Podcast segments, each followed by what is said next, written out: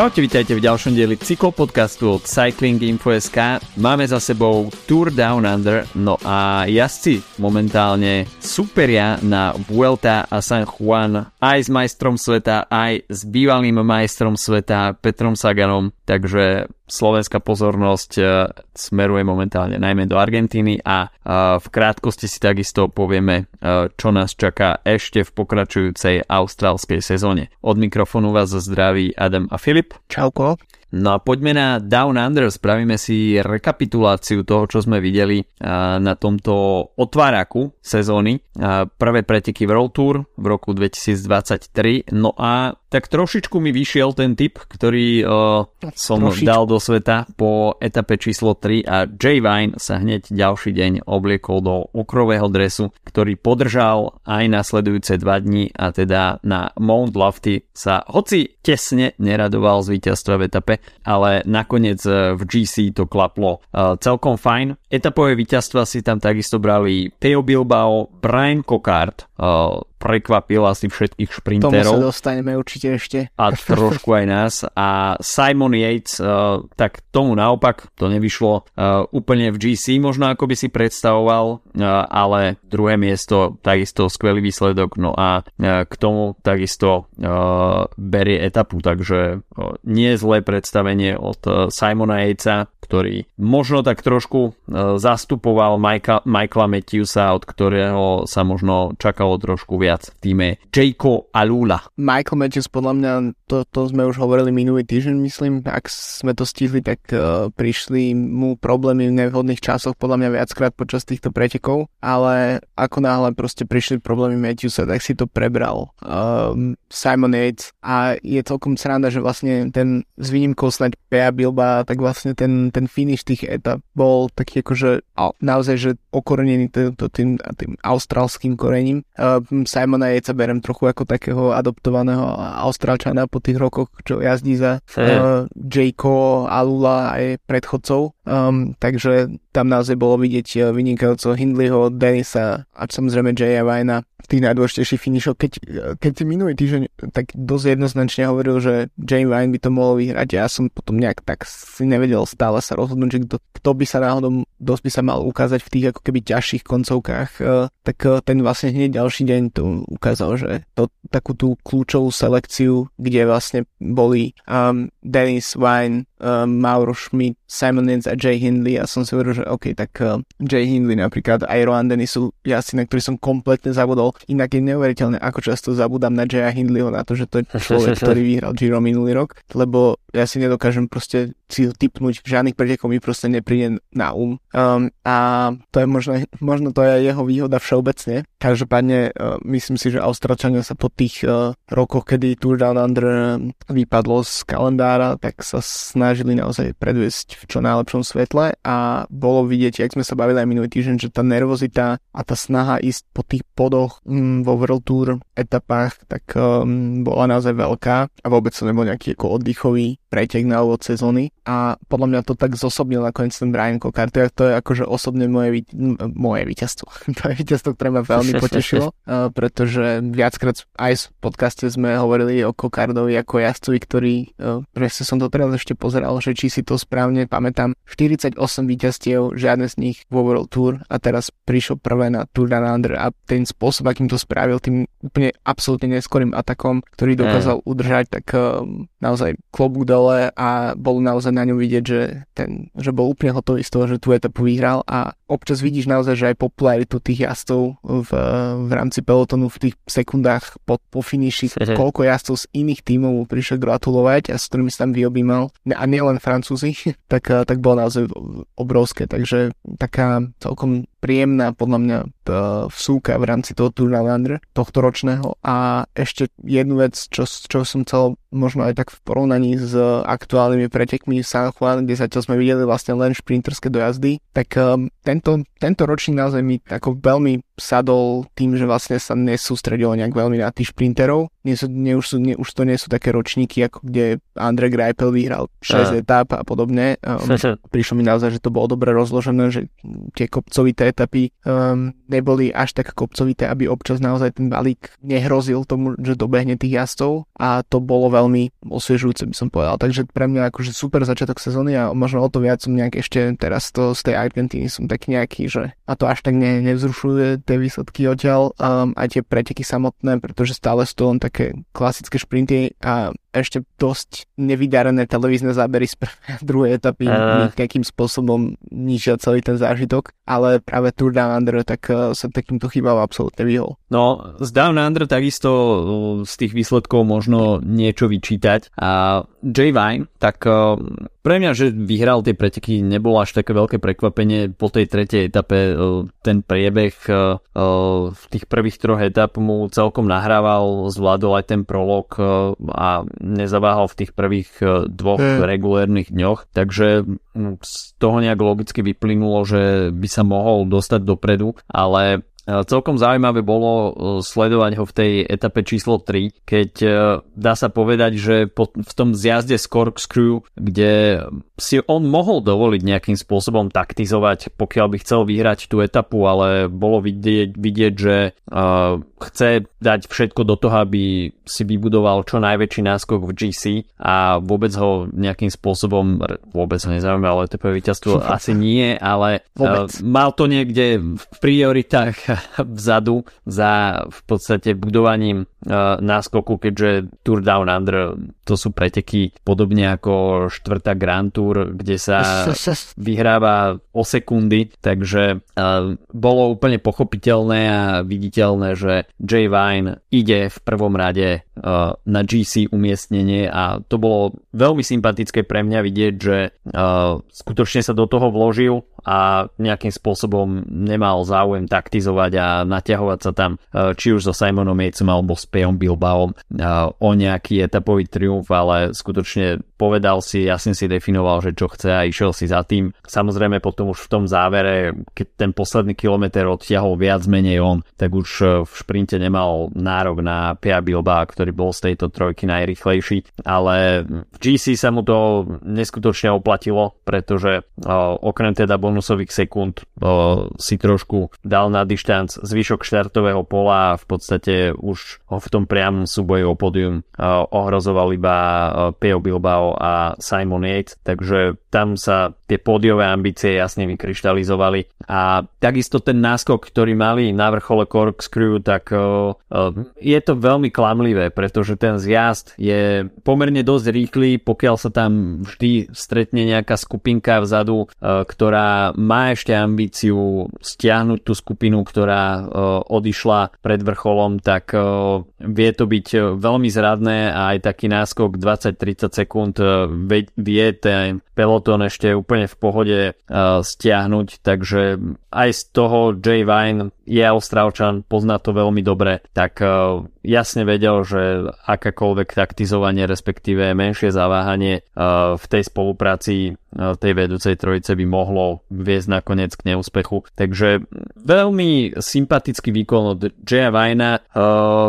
Ľudia ho možno majú stále tak nejak zaškatulkovaného ako chlapca zo Zwiftu, ktorý, ktorý sa dostal do Alpesinu nejakou náhodou, ale napriek tomu, že tá jeho, tie jeho skúsenosti z cestných pretekov nie sú až také veľké, uh, hoci teda hovoríme o jazdovi, ktorý už má za sebou aj víťazné etapy na Grand Tour, tak uh, si počína veľmi skúsene a je vidieť, že má na tom bicykli neskutočný prehľad. A myslím si, že tam je tiež veľmi hlava tam hra rolu, lebo to je jazdec, ktorý to proste veľmi chce. Uh, bolo uh. vidieť to v Lani uh, počas uh, VLT, um, ako bojoval, inak okrem toho, že získal tie etapy, tak uh, bojoval o uh, vrchársky dres, nakoniec kvôli uh, zraneniu, tak nedokončil preteky, ale v, že čo to vlastne znamenalo vtedy pre vás, pamätám si, a hovoril som to aj v podcaste, že som niekde čítal vyjadrenia jeho manželky, ktorá inak sa s ním po poslednej etape, ktorá bola viditeľná, myslím dosť uh, aj v rozhovoroch a podobne sa tam uh, vyjadroval, pripomínal mi to trochu zábery, ako keď uh, vidíme z Grega Lemonda a Katy Lemon z 89. a podobne. Um, každopádne um, oni hovorili, že to je vlastne dostať JV na do World Tour, um, tak to je proste veľký projekt. Um, on jazdil za Alpecin Phoenix alebo Alpecin de za v podstate minimálnu mzdu. Um, celé to bolo umocnené tým, že keď sa mu podaril výsledok, tak boli bonusy, z ktorých vlastne ten existen, existenčný problém uh, Austrálčanov žijúcich v Európe tak sa nejakým spôsobom uh, minimalizoval a ten prestup do World Tour predpokladám, že tieto problémy odstraňuje a v, môže sa plne sústrediť na to, že jednoducho prináša výsledky a ukázať tomu týmu, ktorý predsa len má veľké priehršte jazdcov veľmi podobného typu, ktorí dokážu podobné preteky vyhrávať, že to nebol zbytočný podpis. A teraz je len otázka, že keď sa skončí austrálske leto a príde, prídu preteky, ako vidím jeho kalendár, tak uh, tento rok štartuje na napríklad Tireno uh, v Katalánsku a potom na Gire, že čo tam, čo, čo tam bude, ako, to, aké, ako bude rola, čo dokáže priniesť, či bude to pomáhať, či bude pomáhať kolegom, um, či bude mať nejaké priestor na individuálny výsledok, alebo dokonca individuálny, nejaké povedzme miesto v top 10 alebo podobne. A to sa uvidí v Európe, ale tá, to, akým spôsobom si podmanil toto austrálsky mesiac tým, že hneď prvé preteky v drese UAE vyhral ako individuálnu časovku, tak je fakt, že klobúk dole. Ten jeho sezónny program môže byť ešte pomerne dosť zaujímavý, pretože uh, Joao Almeida už opäť sa nechal počuť, že na Gire má nejaké nevyrovnané účty. Aj keď uh, s tou vstúpajúcou formou Jaya Vajna uh, môže byť tá líderská pozícia v týme UAE na Gire ešte celkom zaujímavá a dosť tomu asi naznačia tie prvé európske preteky, respektíve forma, ako sa bude uberať J. Vine smerom k Giro d'Italia, takže už po pár pretekárskych dňoch si môžu v UAE skutočne tlapkať po pleci, že hm. ten prestup bol krokom vpred a pre Tadeja Pogačara opäť ďalší jazdec, ktorého sa môže oprieť o prípadných pretekoch, na ktoré by boli nominované, nominovaní spolu. Takže uh, J. Vine skutočne klobúk dole, perfektný výkon na Down Under, rovnako aj teda Brian Cockart, uh, ktorý čakal na to World Tour víťazstvo uh, dlhé roky a bolo to pomerne dosť uh, takým prekvapivým drzým šprintom, mm. dlhým šprintom takisto a pomerne dosť veľké prekvapenie predsa len uh, asi každý si vedel skôr predstaviť v takomto type finiša víťazstvo dajme tomu Michael Matthewsa alebo Caleba Ewena, ale Brian Cockart skutočne využil tú situáciu a podobne ako Queen Simmons v etape číslo 3 na San Juane, tak uh, prekvapil šprinterom, aj keď Queen Simmons tam predviedol ešte uh, trošku husárskejší kúsok. No a v tej záverečnej etape na Mount Lofty, tak uh, tam už v podstate bolo jasné, že uh, J. Vine uh, sa stane víťazom uh, Down Under a Simon Yates, tak uh, ten si aspoň pripísal etapové víťazstvo, čo určite dodalo trošku optimizmu a, spokojnosti v týme Jaiko a Lula, keďže je to domáci tým. Chceli určite atakovať aj prvú pozíciu na GC, ale tam sa skutočne postavil do cesty veľmi dobre pripravený J. Vine. No a pódium nakoniec uzavrel Pio Bilbao po, dá sa povedať, dobrých výkonoch počas celého týždňa. Ťažko povedať, ako tomu prispel jeho setup v tom prologu, ktorý obletel cyklistické médiá a tie jeho zatočené páčky, tak tomu sa vraví marginal gains. A dá sa povedať, že v Bahrajne si dosť za posledné mesi- mesiace uh, idú touto cestou, pretože začalo to nejakým spôsobom teleskopickou sedlovkou u Mateja Mohoriča ne. na Sanreme, ktorá slávila úspech, no a teraz to dosť zaklincovali tými páčkami uh, Pia Bilba, keďže týmy sa dohodli, že nebudú používať časovkárske špeciály, samozrejme na 5,5 kilometrový prolog vláčiť časovkárske kozy a celý ten časovkársky setup kvôli 5 kilometrom do Austrálie, kde v podstate týmy ani nemajú svoje klasické zázemie, nemajú tam svoje autobusy, nemajú tam svoje tímové autá, mechanické dodávky, celé je to situované v Adelaide, takže tí jazdci sú potom rozvážaní nie do príliš veľkej vzdialenosti na štart, respektíve z cieľa potom do hotela. Celé je to organizované ako taký veľký týždenný cyklistický festival, tak uh, skutočne takúto náročnú logistiku absolvovať kvôli 5 kilometrom, tak uh, sa neoplatilo. No a videli sme, že v Bahrajne Victorials to poňali napriek tomu, ako nejakú uh, kreat- kreatívnu výzvu a dopracovali sa k takému tomuto výsledku. akože ja rozumiem, prečo sa tie veci robia, aj absolútne schválujem to, že sa jazdí 5-kilometrový prolog na cestiakoch, ale esteticky mi krváce srdce, keď vidím tie páčky, tak a pripomína mi to občas, keď vidíš fotky ľudí, ktorí majú skladacie bicykle s, s baranom, tak to presne pre mňa to tak, akože to, to je táto liga. No vidíš, že tie veci proste nepasujú dohromady, ale, ale nejakým spôsobom sa to spravilo. Takže, ale ono je to skôr, skôr, skôr len podľa mňa tak ako keby jedna vec je získať z toho nejaké ako bonusy a podobne a druhá je možnosť nejakým forma upozornenia na to, že niektoré pravidlá UCI sú totálne mimo a tým, že vlastne sa ukáže v médiách, v všetkých relevantných cyklistických médiách sa preberali tie, tie páčky a um, nejakým spôsobom sa na to upozorní, tak uh, môže vzniknúť nejaký tlak. Nemyslím si, že práve UCI to bude reflektovať, lebo však UCI vyzerá, že nereflektuje nič kvázi, alebo ak áno, tak veľmi po, pomaly, ale je to, myslím, skôr pre mňa je to skôr tak akože svojím spôsobom nejaký ako až skôr až marketingový ťah, by som povedal. Hmm, je to možné, ale... Ja za všetkým uh, vidím ka- marketing, vieš to, tak proste tak to je. Každopádne neskúšajte doma. Myslím si, že okrem toho, že by to mohlo viesť k nejakým uh, neúplne komfortným pádom, keďže držanie páčok v takomto uhle nie je asi úplne OK. Tak uh, asi, asi by to asi nebolo dobré celkovo. Nie, pre, poďme na inú tému.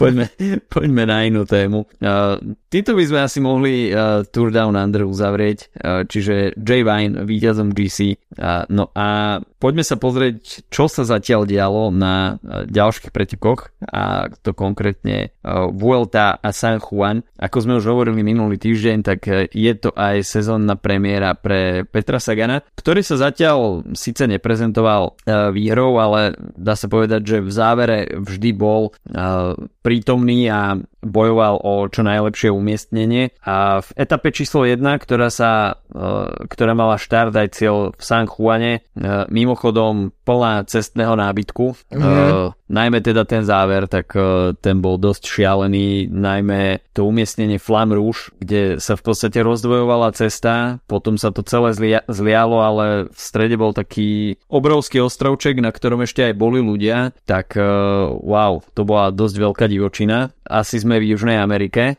je to celkom vidieť. Mm. Takisto motorky, ktoré sa tam občas uh, premávali aj popred kameru, pred pelotónom, tak to bolo tiež zaujímavé. Občas som si pripadal ako v nejakom GTAčku, keď tam uh, tí chlapci na tých kro- kroskách uh, sa míhali jeden za druhým, ale iný kraj, iný mrav. A Uh, nakoniec Sam Bennett ukázal, že ten začiatok sezóny ho zastihol uh, v dobrej forme. No a opäť musíme pochváliť uh, prácu Bory Hansgrohe, ktorá spočíva v ostatných mesiacoch najmä na skvelej práci Danyho Fan Popela, ktorý sa stal možno po Michaelovi uh, Michalovi Morkovovi takým druhým uh, najdôležitejším lead-out menom v profesionálnom pelotóne. No a Fabio Jakobsen sa v závere nejakým spôsobom vytratil z, zo záberu televíznych kamier a musel ho tam suplovať práve Michal Morkov, ale na sama Beneta to nestačilo. Uh, Giacomo Nicolo tretí, no a Peter Sagan na 7. priečke. A ten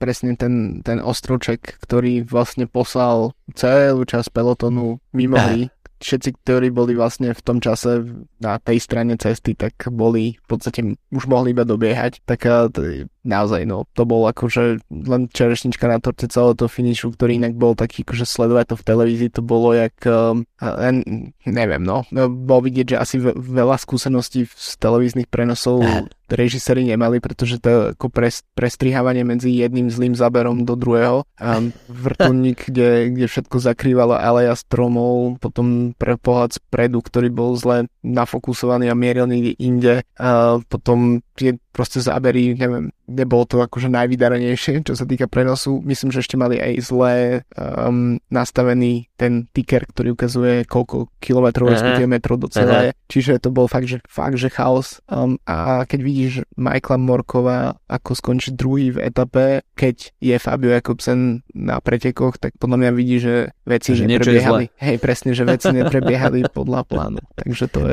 to je len potvrdenie. A, a, a to, ako Stambora dokázala poradiť zorientovať, tak je um, len potvrdenie toho, že naozaj fan Popel veľmi vyrastol v tej funkcii toho lead outmana a myslím si, že téma lead outmana je tiež zaujímavá v kontexte toho, že štartuje na týchto pretekoch v trese Argentíny aj uh, Max Richeze, uh. ktorý mal byť súčasťou toho balíka uh, Marka Cavendisha v BNB týme a, uh-huh. a spolu aj s Sezon Ballom a na týchto pretekoch ide ukončiť kariéru o nejakých 5-6 dní koncom januára a v podstate nechal sa počuť, že Cavendish mu prestal zvíhať telefón a odpovedať na správy. A vlastne, že tá ponuka od Astany vlastne nikdy ne, nebola na stole, um, aby on tam prišiel. A myslím si, že um, myslím, že Richezové ako najlepšie roky sú samozrejme za sebou, ale určite by mu to v tej Astane, akože nebol by, nebol by to nezmyselný prestup, ak by vlastne na ňo našli miesto, pretože vidíš naozaj, že keď máš šikovných lead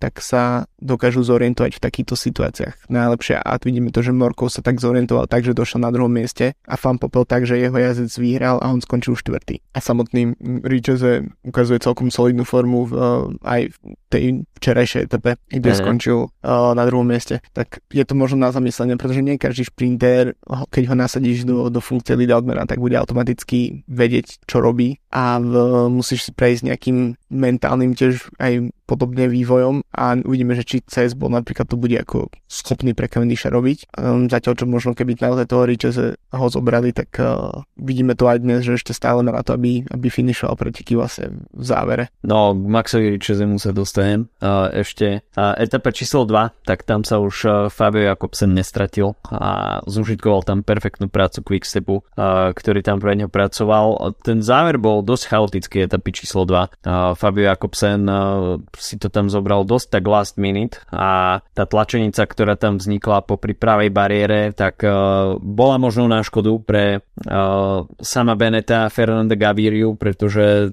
práve títo dva asi sa tam museli nejakým spôsobom tlačiť vedľa seba, kdežto Fabio Jakobsen zvolil tú, tú ľavú stranu, ktorá bola viac menej voľná. Nakoniec Fernanda Gaviriu na cieľovej páske zdolal. No ale oveľa zaujímavejšia bola tá etapa číslo 3, no a keď si už načal uh, Maxa Richezeho, tak uh, čítal som ten, uh, ten rozhovor s ním a mi to prišlo až tak trošku neuveriteľné, ale takýmto spôsobom funguje profesionálny šport, či je to cyklistika alebo futbal, hokej, kolektívne športy, tak uh, je to jeden veľký biznis a nehovoriac o tom, že sú do toho zaplatení rôzni hráčsky, pretekársky agenti a tí takisto nevždy hrajú úplne fair svojím spôsobom aj oni si v prvom rade vždy strážia nejaký svoj zisk, svoj prospech, čo z toho budú mať oni. Takže jasné, jeden deň ste najlepší kamoši, ďalší deň sa už nezdvíha telefón, tak uh, je to pre človeka, ktorý pôsobí mimo toho profesionálneho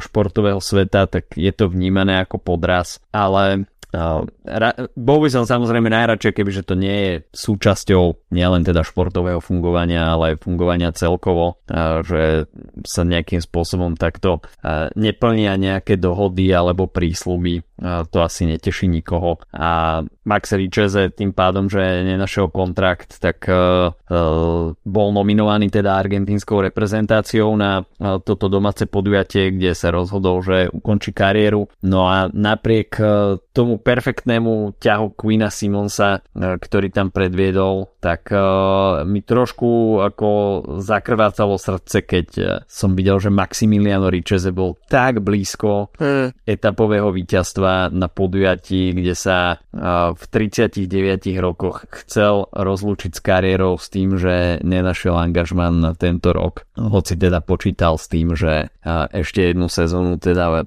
určite v profesionálnej cyklistike dá celú, tak nevydalo, bolo z toho druhé miesto, ale ten ťah Queena Simonsa, tak to bolo skutočne lišiacké a na motodrome vo Vieku predvedol perfektný nástup 700 metrov pred cieľom. Ono väčšinou si človek predstaví pod motoristickým okruhom nejakú rovinu, ale už aj samotný Slovakia Ring, dajme tomu, ktorý je v Orechovej potvoni, tak áno, je to položené na rovine, ale tiež sú tam nejaké také stúpania naklonené roviny a pretekárske okruhy teda rozhodne nie sú vždycky rovné pole a navyše čím vyššie to je položené, tak tým viac sa dá očakávať nejaký vplyv vetra a videli sme, že v tom závere to bolo veľmi veterné, tie mm. týmy sa tam veľmi ťažko konsolidovali, každý si chcel nájsť nejaké miesto, kde by bol čo najviac zakrytý a chcel čakať čo možno najdlhšie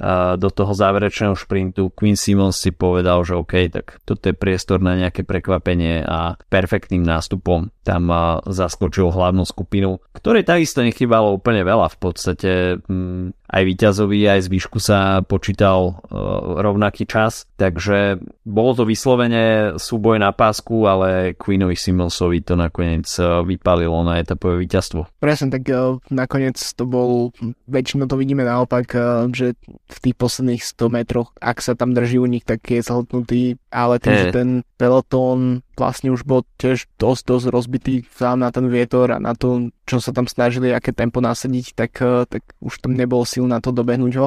Mňa osobne samozrejme trochu boli srdiečko, keď vidím Quina Simonsa ako po jeho excesoch z minulých rokov vyhrať e, preteky, ale nemôžem zase povedať, že, že by si to nezaslúžil 700 metrov udržať v takýchto, v takýchto podmienkach s takou bandou šprinterov za ním, tak, e, tak je naozaj veľký výkon. A, ale čo, s čím som stále tak na hrane, to je vlastne využitie tých, e, tých, moto, tých automobilových okruhov na, na cyklistické preteky. Myslím si, že áno, na jednej strane absolútne rozumiem, prečo sa to robí, lebo však je to oveľa jednoduchšie s infraštruktúrou, dá sa tam nahnať proste um, celý, celý pelotón všetkými vozmi a podobne, nemáme tam, nie, tam problémy s, s cestným nábytkom, s uh, odparkovanými autami a podobne. Na druhej strane je to v televízii to jednoducho vyzerá divne, keď máš tú širokú, tú širokú cestu a tam je proste jeden cyklista v, v úniku. Na druhej strane tu na, musím povedať, že na rozdiel tej prvej etapy, o ktorú som spomínal, tak sa aspoň snažila reža nejakým spôsobom využiť nejaké, neviem, či to boli drony alebo čo, čo mali vlastne k dispozícii, aby, aby tie zábery boli trošku nejaké esteticky zaujímavejšie. Ale tak ako hovoríš, no dokonca možno, preto to možno trochu treba hovoriť nahlas, lebo možno to nie je viditeľné dostatočne, že presne ten, koľko môže zohrať protivietor alebo bočný vietor, alebo to, že um, vizuálne ten, ten záver vlastne bol kvázi, nebol úplne rovný, bo to je totálne, že false flat, keď sa na to pozrieš z, z, z toho hľadiska, že tam ani nevidíš nejaký ako niečo pre ten um, kontext, nevidíš tam stromy, nevidíš tam nič v podstate, um, iba asfalt, ale to, takže, takže vlastne to, že sa rozhodli napríklad ukončiť uh, ten, tie preteky práve v tejto časti okruhu, tak musím hodnotiť ako, ako vydarenú vec, pretože ten, ten záver naozaj bol uh, veľmi zaujímavý a na to, že to bola kvásy obyčajná šprinterská etapa na mot, moto, motoristickom okruhu, tak, uh, tak to dopadlo z môjho pohľadu ako fanúšika dobre, ale stále som nie presvedčený, že že to vizuálne je miesto, ktoré, ktoré by si nejakým spôsobom zaslúžilo. Myslím, nemyslím tu konkrétne, no, akože tento okruh, ale všeobecne okruhy um, využívať nejak viac v pretekoch. No, vyzerá to trošku komicky, hej. Tá cesta na motoristických okruhoch je pomerne dosť široká. Aj, dajme tomu, 150 členný peloton vyzerá na tej ceste skutočne ako taký malý zhlúčik ľudí, ale v skutočnosti, keď sa využijú oveľa užšie mestské cesty, tak uh, už to naberá trošku iný uh, vizuálny formát, ale Áno, je to určitým spôsobom výhoda pre organizátorov, možno z divackého hľadiska neúplne atraktívne, ale asi sa tomu nedá úplne vyhnúť v niektorých krajinách. Samozrejme, tieto motoristické okruhy väčšinou, dajme tomu aj sú sponzormi potom tých pretekov, respektíve a, zafinancujú niečo, takže pre organizátora sú to takisto nejaké prostriedky navyše, čo pri dnešnej ekonomickej situácii rozhodne nemožno nikomu zazlievať. Áno, jasné, sorry, no, ja nechcem byť nejaký akože hrozný hater toho. Príde mi len, že napríklad v minulosti sme mali, uh, pamätám si etapu, uh, ktorú myslím práve vyhral Sam Bennett a v, na Gire, ktorá bola na uh-huh. moto okruhu a vlastne prišlo tam zlé počasie v posledných minútach pretekov a bolo to vlastne zaujímavé, ale práve využitie napríklad v pretekoch ako Giro a podobne mi príde, že je trošku ako kontraproduktívne, keď máš toľko miesta, ktoré vlastne po celej uh-huh. krajine môže využiť využiť. A samozrejme v pretekoch ako San Juan, tak uh, to, to dáva, dáva to zmysel oveľa väčší, aj má to menej samozrejme nejakým spôsobom tankuje. Takisto aj Slovakia Ring, keď je použitý v pretekoch, tak uh, v štvrtej garantúr by to bola trochu škoda, ale keď sa tam jazdí, neviem, slovenský pohár alebo proste vyšegrádske preteky alebo niečo v tom štýle, tak je to absolútne to dáva zmysel a aspoň, aspoň viac menej vie, že tam nehrozí cyklistom nejaké proste väčšie zranenie súvisiace s, s tým, aké sú napríklad u nás cesty alebo ako sú na to pripravené obce, cez ktoré sa ide a podobne. Čiže áno, absolútne na menšie preteky, prečo nie? A keď si ešte vezmeme aj napríklad kontext uh, nejakej mládeže a podobne, tak, tak to je úplne, úplne, úplne v poriadku. Samozrejme, ja nechcem zase úplne zo seba robiť takého, že uh, hej, moto, moto, motoristické okruhy a takže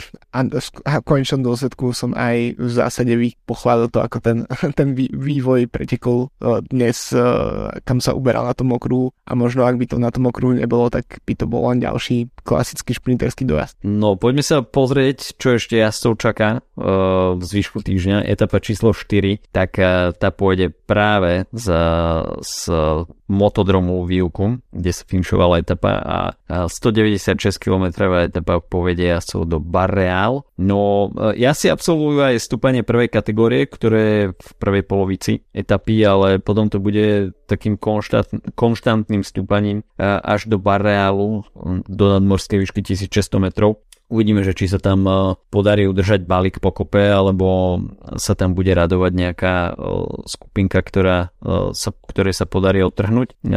Z hľadiska GC bude kľúčová etapa číslo 5, to je asi každému jasné, Alto del Colorado v nadmorskej výške 2600 metrov, 18,8 km stúpanie s priemerom 4,4, bude to viac menej konštantné, ale tých výškových metrov počas etapy bude oveľa viacej, pretože na programe sú ešte dve horské kategórie druhej kategórie a jedno stúpanie z tretej kategórie, takže z hľadiska GC určite etapa, na ktorú si asi dajú zvýšený pozor. Etapa číslo 6, tak tá bude finišovať na velodromu Vincente Chancay predpokladám, že pôjde o ďalšiu šprinterskú etapu, no a šprintom by mala skončiť aj etapa číslo 7, ktorá bude podobne ako otváracia etapa štartovať aj finišovať v San Juane. Posledná etapa bude mať iba 112 km. Takže videli sme v doterajšom priebehu uh, zatiaľ veľmi dobré výsledky, respektíve výkony Remka Evenepula, ktorý tam pracoval hm, pre, v etape uh, hlavne to bolo. pre Fabia Jakobsena ale Remco Evenepoel určite nepovažuje preteky San Juan za highlight sezóny. Oveľa viac budeme asi zvedaví, že čo sa bude diať mimo Remka, či sa k slovu dostane v etape číslo 5 Dani Martinez, Sergio Igita, Superman López, možno Jan Hirt, tak na to som zvedavý. Ja, ja teraz pracujem na jednom projekte, kde sa pripravujeme každé, to je jedno, proste veci, ktoré súvisia s turizmom um, a v, v jedna z vecí, ktorú, ktorú sa snažím tam tým um, ľuďom, ktorí píšu texty nejakým spôsobom edit, editovať je, aby dávali veci do kontextu a ke, teraz keď si povedal hneď o, výške vlastne uh, Colorado, tak mi napadlo, že to je vlastne, že jazdia v podstate v nadmorskej výške ako Gerlachovský štít, že len pre predstavu, že ako vlastne vysoko um, to je v kopcoch a čo to znamená tiež pre nejakú aklimatizáciu a podobne. Takže myslím si, že to tiež môže byť celkom zahrať uh, do karát uh, niektorým jazdcom, špeciálne tým, ktorí pochádzajú z tohto regiónu dúfam, že um, Egan Bernal by mohol byť, že by, akože viem, že to je trochu také zbožné prianie, ale že by Egan Bernal sa mohol ukázať, že sa vráca do nejakej formy. Zatiaľ to nevyzerá s ním úplne zle na pretekoch, ale ten vlastne, tak som si vlastne povedal, že celkom zabavné to do kontextu toho najvyššieho bodu Slovenska. No, každopádne je dosť možné, že sa ten pôjde kolumbická vlna. No a predtým, než sa pozrieme ešte na Cadel Evans Great Ocean Race, tak si spravíme krátku coffee break s, s partnerom nášho podcastu slovenskou pražiarňou Kofeín SK. No a kofeín má v ponuke tri novinky a jednou z nich je India Hojsala, ktorú som už mal tú čest ochutnať a je to skvelá sladkastá káva s tónami orieškov sušeného ovocia. Perfektná aj na espresso, aj na filter. Ja som ju ochutnával v svetlom pražení a chutila mi rovnako aj na espresso, aj, eh, aj na filter. A dá sa povedať, že eh, Hojsala patrí k najstarším kávovníkovým farmám na svete a na tejto farme už majú 200 ročné skúsenosti. Takže asi nikoho neprekvapí, že skutočne o túto kávu, s touto kávou pracujú profesionáli a eh, o táto káva je skutočne pripravovaná a, a dodávaná do pražiarní v tom najlepšom uh, možnom formáte uh, a spracovaní. Takže 200 rokov India... dozadu to si môže pamätať len Alejandro Valverde. Ale kto vie, či ju pil. No, jasno. Takže India Hojsala, rozhodne káva, ktorú sa opäť uh, oplatí vyskúšať a sám sa teším na ďalšie novinky z kofeínu, uh, či už to bude uh, spomínaná Kenia alebo, alebo Kolumbia, ale India Hojsala skutočne stojí za to. Takže ďakujeme nášmu sponzorovi podcastu Kofeín, že nás e, dopuje e, kávou a my sa pozrieme, čo nás čaká, respektíve čo jazdcov čaká v najbližšie dni, okrem teda Vuelta a San Juan, kde sú na programe ďalšie etapy, tak austrálske leto ešte neskončilo a 8. ročník pretekov Cadellevans Great Ocean Road Race je na programe 29 čo je nedela? O 4 dní. tak sú to preteky, ktoré sa budú točiť uh, okolo mesta Geelong Nebudú tam žiadne veľké výškové metre, aj keď nejaké brdky na, na programe budú, hlavne teda v tom záverečnom okruhu v Gelongu, tak tam je Chalambra Crescent, stúpanie, ktoré môže dať zabrať jazdcom a nie je vylúčené, že sa tam budú odohrávať nejaké zaujímavé ataky.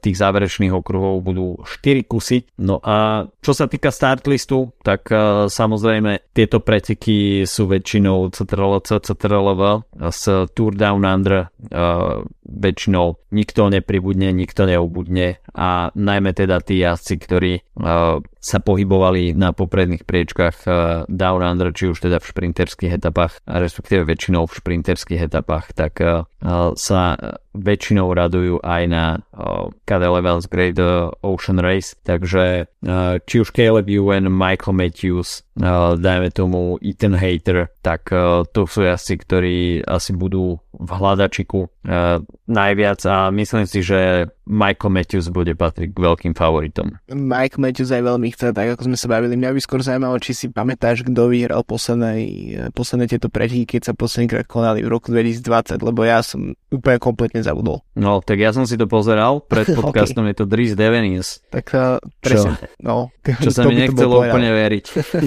ale je ale, to tak.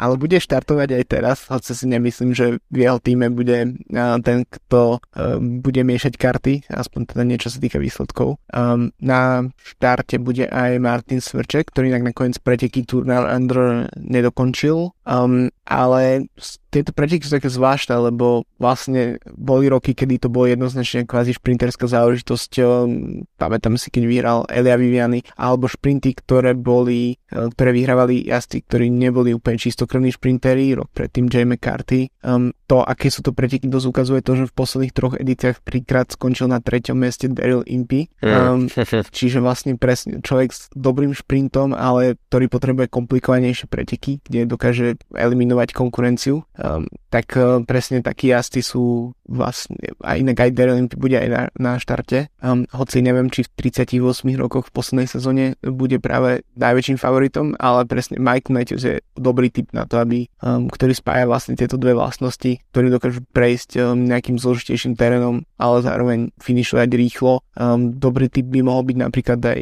Ethan Hater z Ineosu, ak ideme mimo vlastne austrálskych pretekárov, takže som celkom zvedavý, že aký bude ten vývoj tých pretekov a, a, a ak vlastne kam sa posunú, je to 8 ročník pre mňa, sú to stále preteky, ktorú nejakým spôsobom tú svoju identitu viac menej hľadajú a v tom, že tie posledné dva ročníky sa nekonali, nekonali kvôli covidu, tak to len trochu potvrdzuje tú, to, že to tak je. Um, sure. Projekty väčšinou takých akože nových jednodňoviek v kalendári si myslím, že sú lákavé, ale málo kedy vedú k niečomu ako Strade Bianche, ktoré sú relatívne nové preteky s obrovským renové. Um, takže tiež som celkom zvedavý, že kde sa tieto preteky po pauze vrátia, čo sa týka aj nejakého môjho pocitu z nich, pretože to je pre mňa samozrejme najdôležitejšie.